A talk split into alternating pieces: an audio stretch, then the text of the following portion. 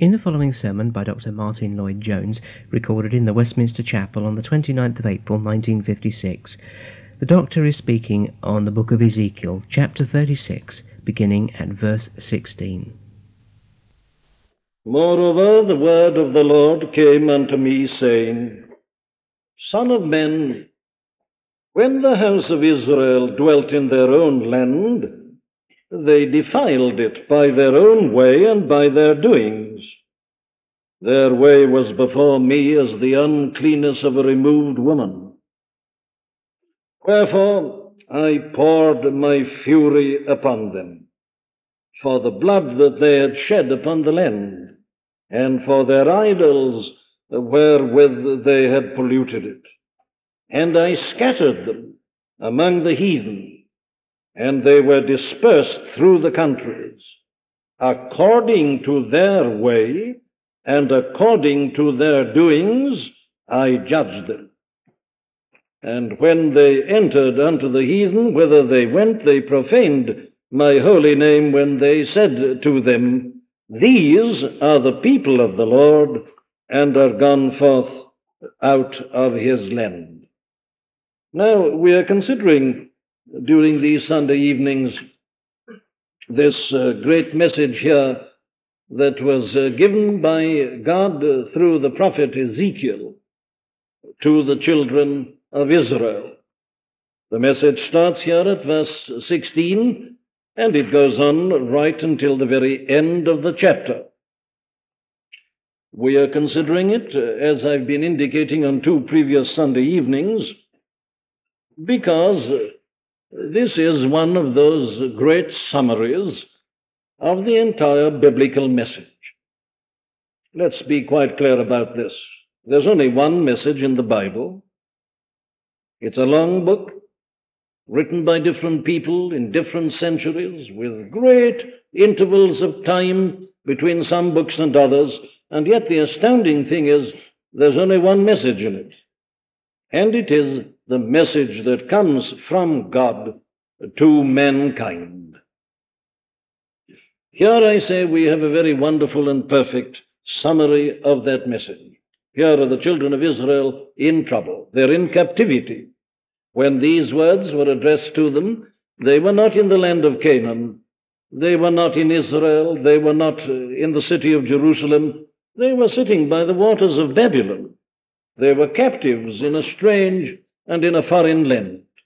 The enemy had come and had attacked them and had overpowered them, smashed down the walls of the city and the great buildings in Jerusalem, and the people had been carried away captive, thus into the land of the Chaldeans. And there they are, in misery and wretchedness and unhappiness.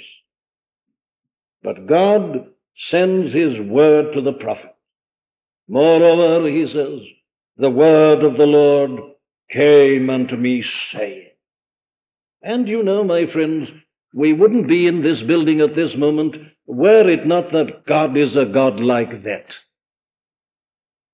God is a God who speaks to men. He speaks to us exactly where we are. And that is why there is such a thing as the Christian message. That is why there is such a thing as the Christian church. What is the Christian message? It's this. When the fullness of the times was come, God sent forth his Son, made of a woman. God speaking in his Son. As he spoke through his prophets in the Old Testament, he has spoken in and through his Son. This tremendous message.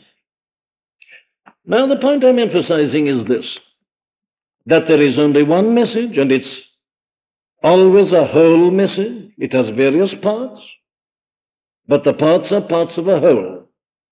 And I've been trying to make it very clear on the two previous Sunday evenings that you cannot pick and choose in this message. You either take it all or you take none of it. Because, as I say, each part leads to the next and is indissolubly attached to the other. There is a wholeness in this message. So it doesn't matter where you find it. Whether you find it in the Old Testament or in the New, it's always the same message, exactly the same. The parallel is indeed quite astonishing. For those who attend here on Friday nights, let me put it like this. There on Friday evenings we are engaged at the moment in the study of the second half of the first chapter of Paul's epistle to the Romans. Do you know this section in Ezekiel 36 is an exact parallel to it? So much so that I almost found myself in difficulties, and I shall even have to ask those who attend here Friday nights to forgive me if they find that I'm going to say some things tonight that I was saying last Friday night, and other things which, God willing, I shall say next Friday night. I can't help it. I'm an expositor of Scripture.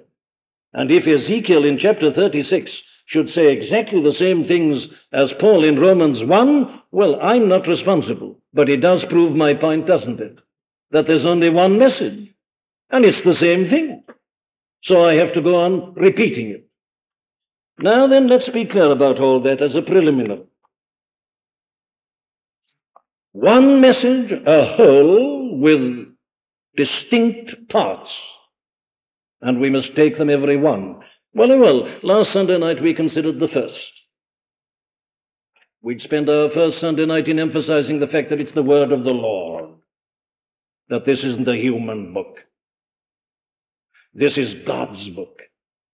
Holy men spake as they were moved by the Holy Ghost. Ezekiel didn't decide to speak, didn't sit down and write an article. No, he was sitting down with the captives by the waters of Babylon, and the word of the Lord came to him, took hold of him, and he had to speak it, as they'd all have to do the same.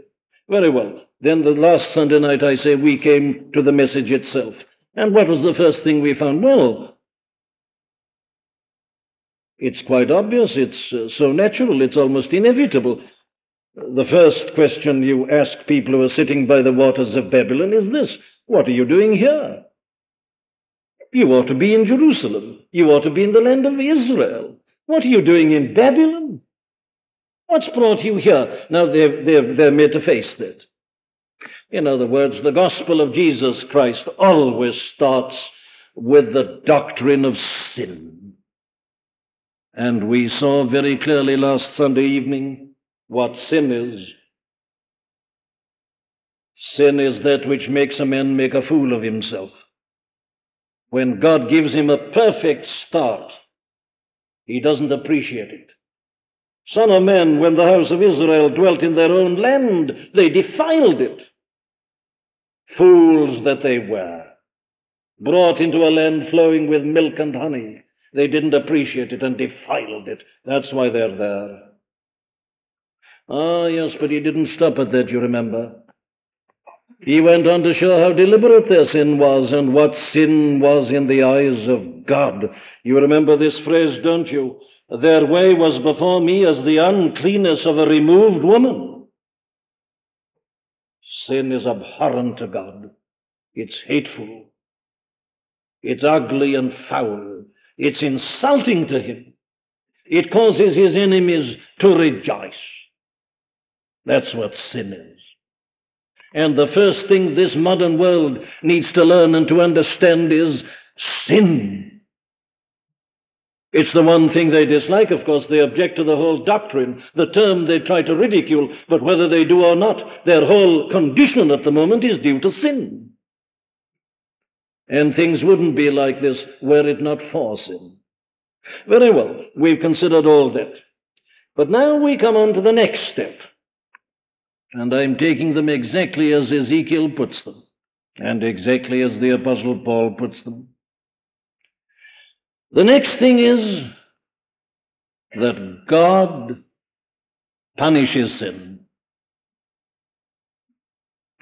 You notice how every one of these propositions is something that men don't believe. They don't like the idea of sin. They dislike the idea of punishment still more. And they do their utmost to get rid of it. But here it is. Listen to it. Verse 18. Wherefore I poured my fury upon them for the blood that they had shed upon the land, and for their idols wherewith they had polluted it.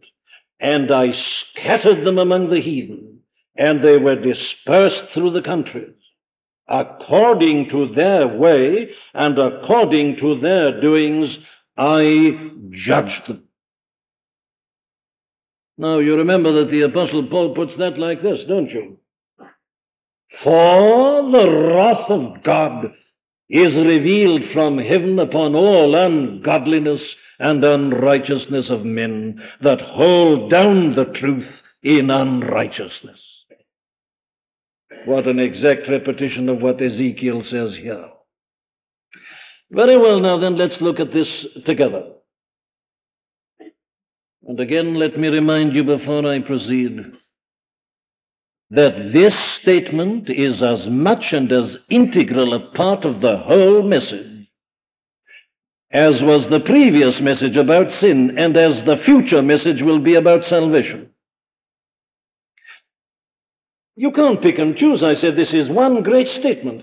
You may be saying, I wish you wouldn't stop there. Why don't you come on and say something like this? Therefore say unto the house of Israel, thus saith the Lord God, I do not this for your sakes, O house of Israel, but for mine holy name's sake. And I will sanctify my great name, and I will sprinkle clean water upon you, and ye shall be clean. From all your filthiness and from all your idols will I cleanse you, and a new heart also will I give you, and a new spirit will I put within you. Why don't you come on to that? Says someone, why do you stay there? I do it for this reason.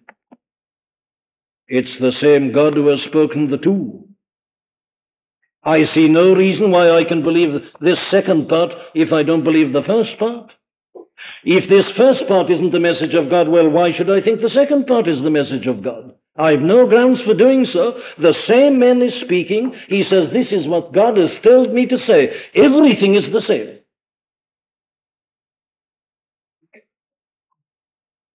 Is it a sane? Is it a logical? Is it a reasonable procedure just to take out a part of a message which you happen to like and leave the other? On what grounds can you do that? What's your authority? What's your sanction? Of course, we know that that's what we all want to do. That's what we all try to do in life. If children had their way, there would be a perpetual school holiday. Never any lessons, never any discipline. Permanent holiday. And if we had our way with regard to the food that nature provides for us so bountifully, there'd never be anything any better things for some people, no sweet things for others. But you see, you can't do that sort of thing. You take the bitter and the sweet. You can't get a rose without thorns. These things are one, and they've been made one, and we can't divide and we can't separate. So I say, it is to me the height of folly, apart from anything else, to say, I don't like that, therefore I leave it alone. You either look at it all or you look at none. Very well then, what is the teaching? What is the message? Let me start by putting it like this. First of all, there is the announcement of a fact. And the fact is that God hates sin, God judges sin, God punishes sin. Now, I say that is a statement of fact. And when you're confronted by facts, surely again it is a somewhat foolish thing to start putting up your ideas and your theories as against the facts. Again, this is something I think of which we all must plead guilty. Because we don't like things, we try to explain them away, as if we hadn't seen them. The Bible's full of that sort of thing. We are all so foolish as the result of sin that we quite seriously try to turn facts into something else. It's because so many do that they go wrong in life. Certain warning signs appear, but they explain them away. Businessmen have often done that. The accountant puts the facts before them. Oh, yes, that's all right. He's a natural pessimist. I don't pay too much attention to that. So there's this, that, and the other. Facts are... They try to explain the facts away. Same people have often done with health, warnings are ignored, certain signs. No, they're not interested. They don't want to face facts, and they persuade themselves that a fact isn't a fact. And that is precisely what mankind does with this great biblical doctrine, which tells us that God hates sin, that God punishes sin. But I say it's a fact. And the best plan, therefore, for all of us in the essence of wisdom in these matters is to recognize that there are so many things in the Scripture that we cannot understand. If you start judging this Scripture by your understanding, well, it's quite certain, before we go any further, that you will never know the salvation that is offered in the Lord Jesus Christ. Because, you see, it isn't only a question of understanding the wrath of God. When you'll come on later and consider that God sent His only Son into the world, you'll be asked to believe this, that a man who was called Jesus of Nazareth and who was a carpenter was at one and the same time the everlasting and eternal Son of God, that He was truly man and truly God, that He had two natures in one person. The two natures were not mixed, but they were both there. Can you understand that? Well, if you're going to make understanding the standard, you have to reject it. So it's not merely a question of trying to understand the wrath of God. You've got to understand the incarnation and the virgin birth and the miracles and the atonement and the Holy Spirit and the day of Pentecost and all these things. And, my dear friend, it can't be done. We are in a realm that takes us to the supernatural where God acts. You can't understand creation. Why, if we could understand God and His ways, you know it would mean this, that we were greater than God. If I, with my little mind, claim that I have a right to understand everything that is true about God and all that God does, I say it just comes to that, that I can put God, as it were, on the table, and my mind can encompass Him, and I can understand everything. I've understood God. Now, to me, that's just nonsense. By definition, God is eternal. God is absolute. See, even the philosophers are prepared to tell you that. They call Him the absolute. Can the finite understand the absolute? Can that which is small understand the everlasting? It's impossible, I say. Well, now then, when you come to a great doctrine like this, which is in the Bible, about the wrath of God upon sin, I pour forth my fury, says Ezekiel, speaking the words of God. When you come to that, don't you think the obvious thing to do is to put your little theories on one side and to stop saying, but I can't understand this.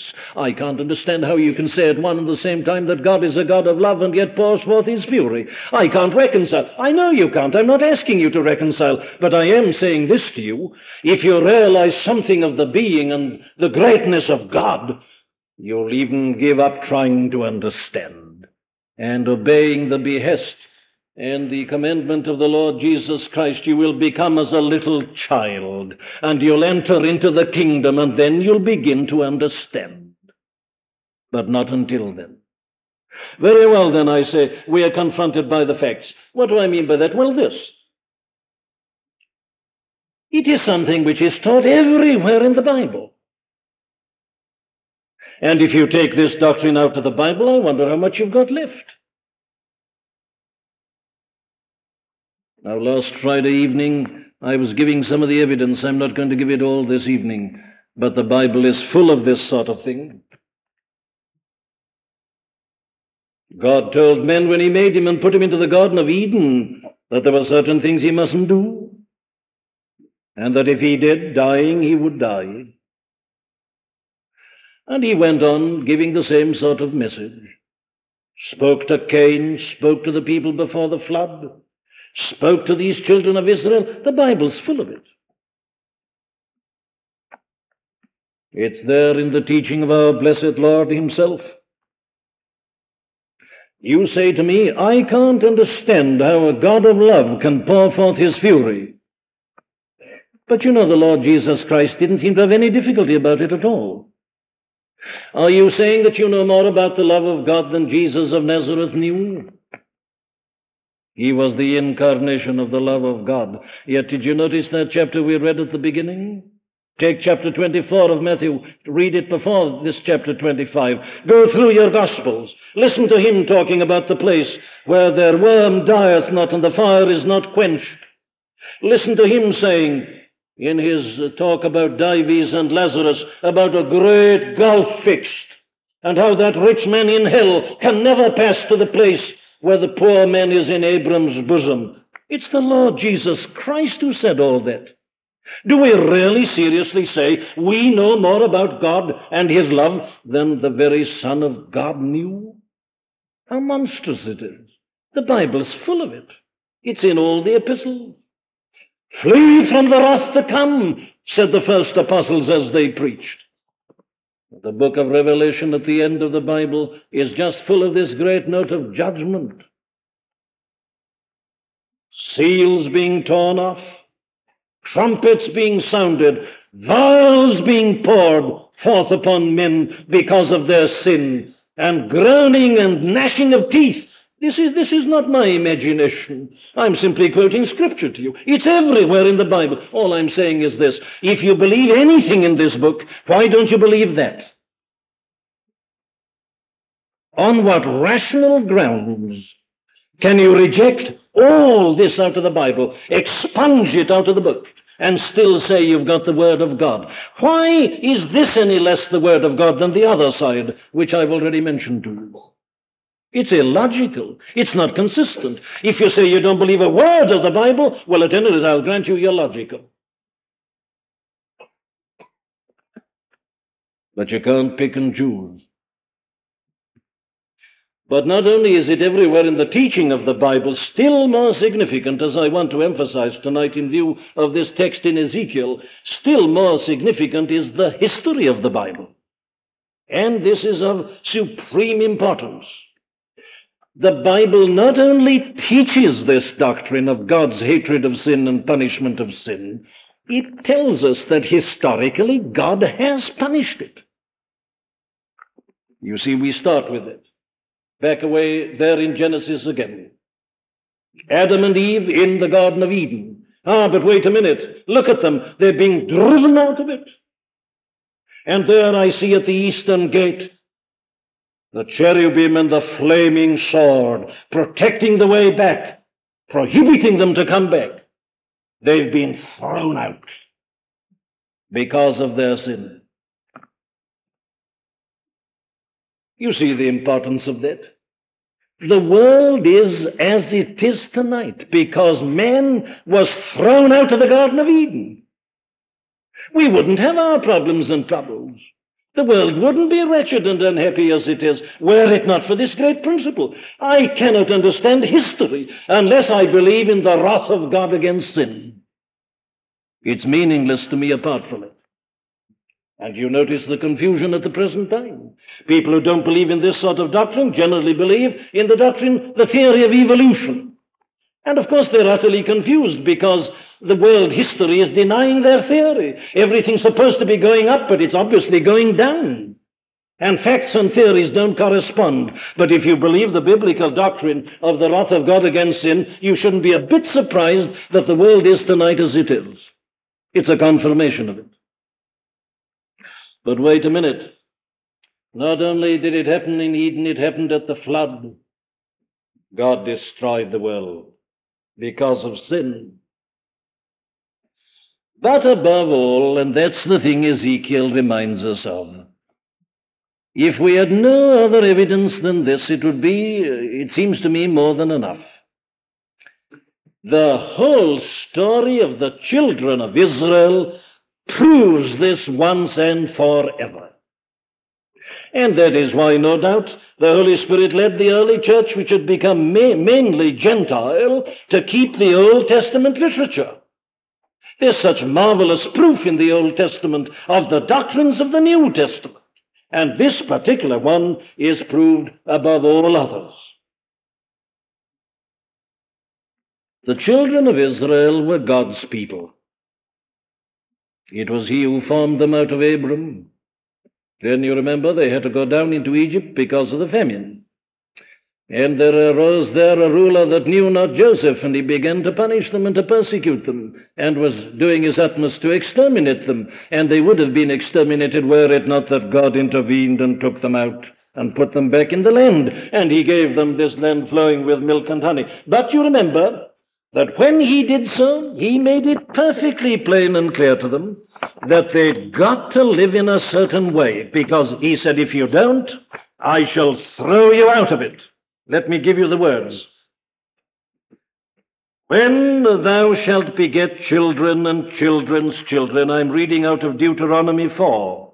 When thou shalt beget children and children's children, and ye shall have remained long in the land, and shall corrupt yourselves, and make a graven image, or the likeness of anything, and shall do evil in the sight of the Lord thy God to provoke him to anger, I call heaven and earth to witness against you this day, that ye shall soon utterly perish from off the land, whereunto ye go over Jordan to possess it.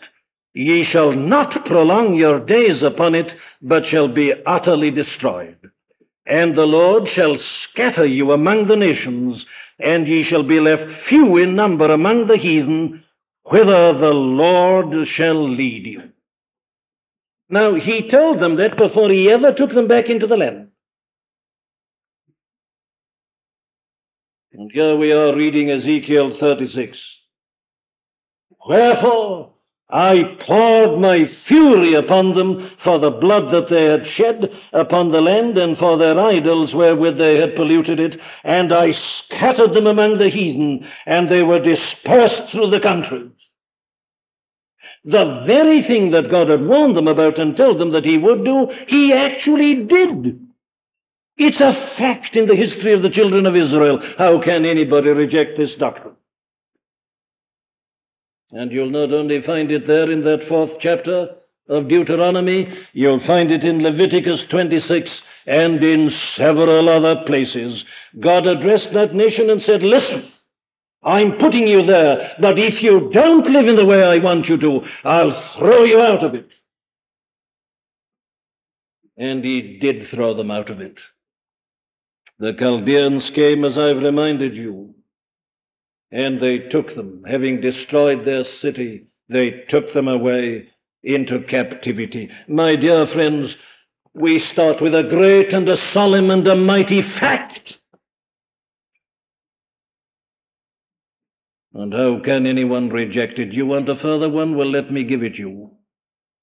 Do you remember what happened in A.D. 70? The Roman army, the Roman legionaries surrounded the city of Jerusalem again and destroyed it and sacked it.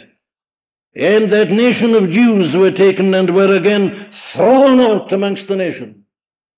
It's a fact of history. The Jewish nation is a proof of the doctrine of God's hatred of sin and God's punishment of sin. It's not a question of theory, therefore, you see. It's a solemn fact of history. As definitely a fact of history as any other fact of history. Very well, there's the fact. But let me ask a question. Why does God do this? And he gives us an answer here again. Oh, if I may so put it with reverence, God does this because he must. Because he's God. You know, the trouble with all of us is that we have no conception of God. We talk about God. Like Job of old, we're ready to reason and to argue and to question and to say this and that. But you remember what happened to Job when he really came into his presence and knew him. I have heard of thee with the hearing of the ear, but now. And the first thing Job did when he came there was to put his hand upon his mouth. What do we know about God? We say, don't we, that he's from eternity to eternity. Do we know what we are saying? Have we any faint conception of the holiness of God? God is light, and in him is no darkness at all. You know, we can't conceive of that, can we? You see, that's our whole trouble. That's why all our talk is so foolish and so idle. How can we possibly express our opinions about God when we don't know him? We can't conceive of this. The Scripture says our God is a consuming fire. Who shall ascend into the hill of the Lord? Or who shall dwell in his holy place? God dwelleth in a light which is unapproachable. No man hath seen God at any time. No man can see God and live. That's what the Scripture says. And you remember Moses on one occasion asked God, he said, let me see you. And then he said, I'll do this big job that you're putting into my hands. I'm afraid to go up without you, but let me see you. Manifest thy presence to me now. And what we are told that God did to Moses and said to him was this: he took him and put him in the cleft of a rock, and he said, you can't see me, Moses. You shall see my back parts. If he'd looked into the face of God, it would have killed him. No man can see God and live. It's our ignorance of God, my dear friends, and our smallness, our finite sinful character that makes us question and query. I say, if we but had some faint conception of the unutterable, ineffable glory and holiness and purity of God, we wouldn't argue about this. We'd see that it's impossible for God to tolerate sin in his presence at all. It can't happen. That is why Habakkuk was so right when he said, thou art of such a pure countenance that thou canst not look upon sin. There is no mean, you see here, there is no concord, no mixing between light and darkness and right and wrong. God is eternally different from sin, and he cannot tolerate it in his presence. He must, I say, with reverence, deal with it. And we've already seen what it is in his sight. Offensive. Foul. Oh, you and I know something about this in a small degree, but you must multiply what I'm going to say by infinity. We've known at times, haven't we, what it is to feel a sense of disgust at sin. Perhaps our own sin. We've said, how could I have done it? How could I have been such a cad? How could I have been so vile? Or we may have seen sin in somebody else. We may have looked at a poor man, helpless under the influence of drink, behaving like a beast and worse, and we've felt revolted at the ugliness and the foulness. We may have seen people doing things to animals which are foul and disgusting, and we've hated it all. I say multiply that by infinity. And even then you don't begin to see and to know what sin is in the sight of God.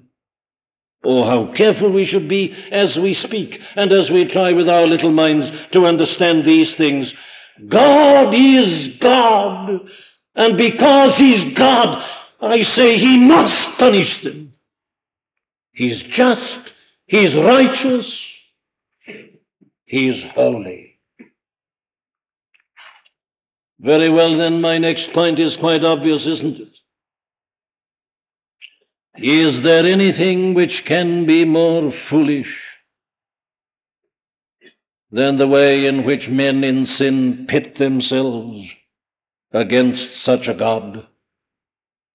They do it with their minds. They do it in their actions. They say, I don't care what you say. After all, I'm living in 1956, you know, and I can't be frightened. All right, my friend. You are living in 1956. Will you tell me exactly what difference that makes to God? Has it lessened his holiness? Has it lessened his justice and his righteousness? As man doesn't change in sin, God doesn't change in holiness. And you know that men in 1956 are guilty of the same vile, foul, abominable things as men have always been. They are the same, and he is the same, and he looks upon it in the same way. And yet men in their ignorance and blindness and folly pit themselves against him. But we are in his hands. We are in his power. As much as the children of Israel, where they laughed, you see, when the prophets came and warned them, they took no notice at all. Ah, they said, it's all right. You've said that so many times before, you know, but nothing's happened. On they went, but at last they found themselves in Babylon.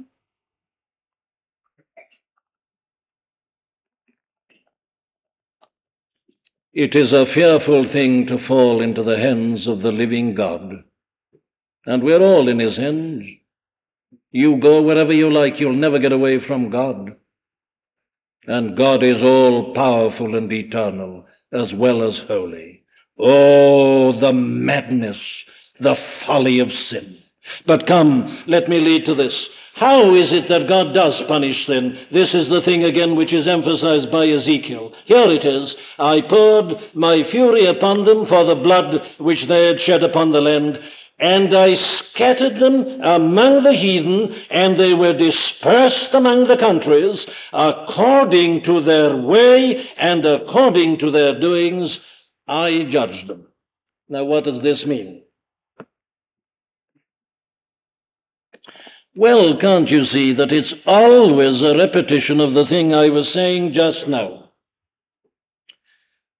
God always punishes sin by throwing people out, by throwing them out of his presence and by throwing them out of the place in which he's put them.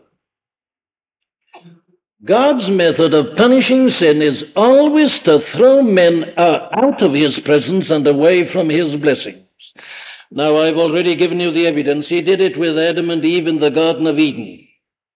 He did it with these children of Israel when he sent them to Babylon. He did it in AD 70 when he threw the Jews out amongst the nations of the world, where they remain in the mass and in the main until this very evening. You see, we've got 2,000 years of history behind us. The Jews were thrown out. Though they were God's own people, they were thrown out of their own great city among the nations. That's how he always does it. And that is how he is still doing it. What is it to be punished on account of sin? It's this. It's to be without Christ. It is to be without God. It is to be without hope. It is to be left to yourself and people like yourself, and that's hell. That's how God punishes sin. Instead of being in Israel and in Jerusalem, thrown over into Babylon, cut off from all the blessing. And oh, my dear friend, if I could but bring you to see that you are what you are this evening because your sin is being punished. Are you unhappy? Are you conscious of a great lack? What's it due to? Well, it's due to this, that you're cut off from the blessings of God. When man sins against God, God throws him out and withholds his blessing. And I say that's why the world is as it is this evening. The world is no longer paradise, because man is estranged from God, has cut himself off from the blessings of God. Look at the life of the Lord Jesus Christ. What a life. Wouldn't you like to be like that? Well, you're not like that because of sin and because God doesn't shower blessings on you as he did on him. We are told that the Holy Spirit was not given by measure unto him. It was poured upon him in all his fullness. But we are not like the Lord Jesus Christ. Why? Well, because we are cut off from the blessings of God. We've been thrown out of God's presence. We were meant to be in God's presence. We were originally in God's presence in Adam, but we've been thrown out. And we have to work by the sweat of our brow. And there are illness and diseases and briars and thorns and thistles and pestilences and all the things that go to make life so difficult. They've all come in as the punishment of sin. And this failure to find satisfaction, this constant disappointment where things we take up and which have promised us so much, it's all a part of the punishment of sin. It's God still saying, there is no peace, saith my God, to the wicked. It's always that, you see. We are estranged from God. We are outside somewhere. We are not in contact with him. We are not in the garden. We are not in paradise. We are not in communication. His blessings are not coming to us. That's how he always punishes sin. And you know, my friends, that's how we always will punish sin. It's like that, I say now, but did you notice how Matthew 25 put it? Did you notice what was said about that second man with the 1 talent who said, I knew that thou art a hard man, so I buried your talent, and here it is back for you. Do you remember what we are told about him? This is the last word about that man. Cast ye the unprofitable servant unto outer darkness. There shall be weeping and gnashing of teeth. The final verdict upon that man is this, throw him out. Well done, thou good and faithful servant, is the message to the first two. Cast him out is the other. And there he is, where there is weeping and gnashing of teeth. That's spoken, let us remember, about the last judgment, about the coming back of Christ to judge the world in righteousness. And those who have not belonged to him will have that fate. But listen to the book of Revelation putting it in the last chapter of the Bible, verses 14 and 15. Blessed are they that do his commandments, that they may have right to the tree of life, and may enter in through the gates unto the city. That's the ultimate fate of Christians, of those who believe in God and in Christ, and who've lived to please God, not according to the world, but according to God's commandments. That's their position. Blessed are they that do his commandments. They have a right to the tree of life, and they may enter in through the gates into the city, where Christ is the light, and there's no need of sun and so on. But listen to this. For without... always without, you see, outside, are dogs and sorcerers and whoremongers and murderers and idolaters and whosoever loveth and maketh a lie.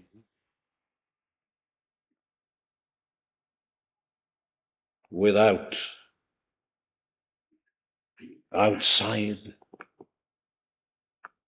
I can't imagine anything so terrible, so awful,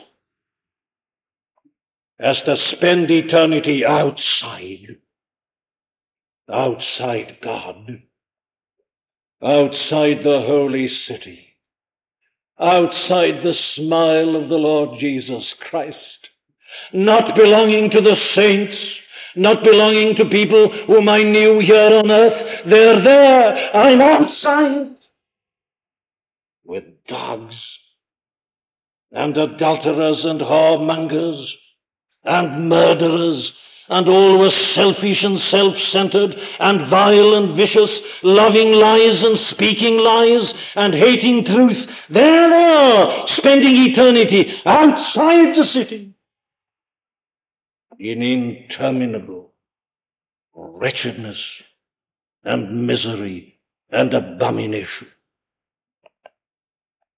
That's how God punishes sin. by throwing out of Eden, out of Canaan, out of Jerusalem in AD 70, out of the eternal city, the heavenly Jerusalem, out of the brightness of God's face, without. Have you seen it? This isn't theory. I'm giving you history. I'm giving you facts. I'm giving you the Word of God. My dear friend, you are seated now in Westminster Chapel. You know you're going to die and you're going on. And what's concerning me is this, that you may wake up one day and find yourself, as the children of Israel found themselves in Babylon, you will find yourself outside, without. And then you'll frantically come and knock at the door, but the voice will say, I never knew you. Stay without. Nothing unclean or impure shall enter that city. Without holiness, no man shall see the Lord. But blessed are the pure in heart, for they shall see God. And what makes it so terrible is this: we've got no excuse. The warning has been given. The punishment is absolutely just. Did you notice how Ezekiel puts it? According to their sin, according to their behavior, so I have punished them. And that is what makes it so terrible, it seems to me, that there's not a word to be said. You remember Dives in hell doesn't try to plead anything at all. He can't excuse himself. The judgment of God is just. As you lived, so I have punished. God judges absolutely righteously. And when you come to see God, as you will one day, you'll have nothing to say. Our Lord spoke a picture of such a man who had gone into the wedding feast without a wedding garment. And when the king said to him, Friend, how camest thou in here without a wedding garment? We are told he was speechless. There's nothing to be said. God is always just and righteous. Even when he punishes the ungodly, they get exactly what he warned them about and what they deserve.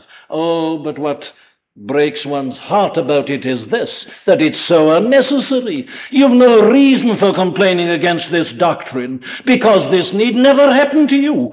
For God comes to you in Christ at this moment and says, though you've sinned, though you've laughed at me, though you've spurned my voice divine, though you've spat upon my laws, desecrated my sanctities, polluted my land, defaced my image that is upon you, though you've lived like a beast and have been vile, though you've done it all, I've made a way to forgive you. I've sent my Son to die for you and those very sins. And if you but acknowledge it now and confess it to me and cast yourself before me, I assure you that I will blot out all your sins and the very record of them. I will clothe you with the righteousness of my only Son, and I will receive you into everlasting habitations.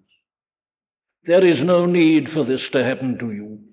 The way of escape is open. The way of reconciliation is offered. It's God himself who's made it. It's God himself who commends it to you. God commendeth his love toward us, in that while we were yet sinners, Christ died for us. So you not only have no excuse in terms of the righteousness and the justice of God,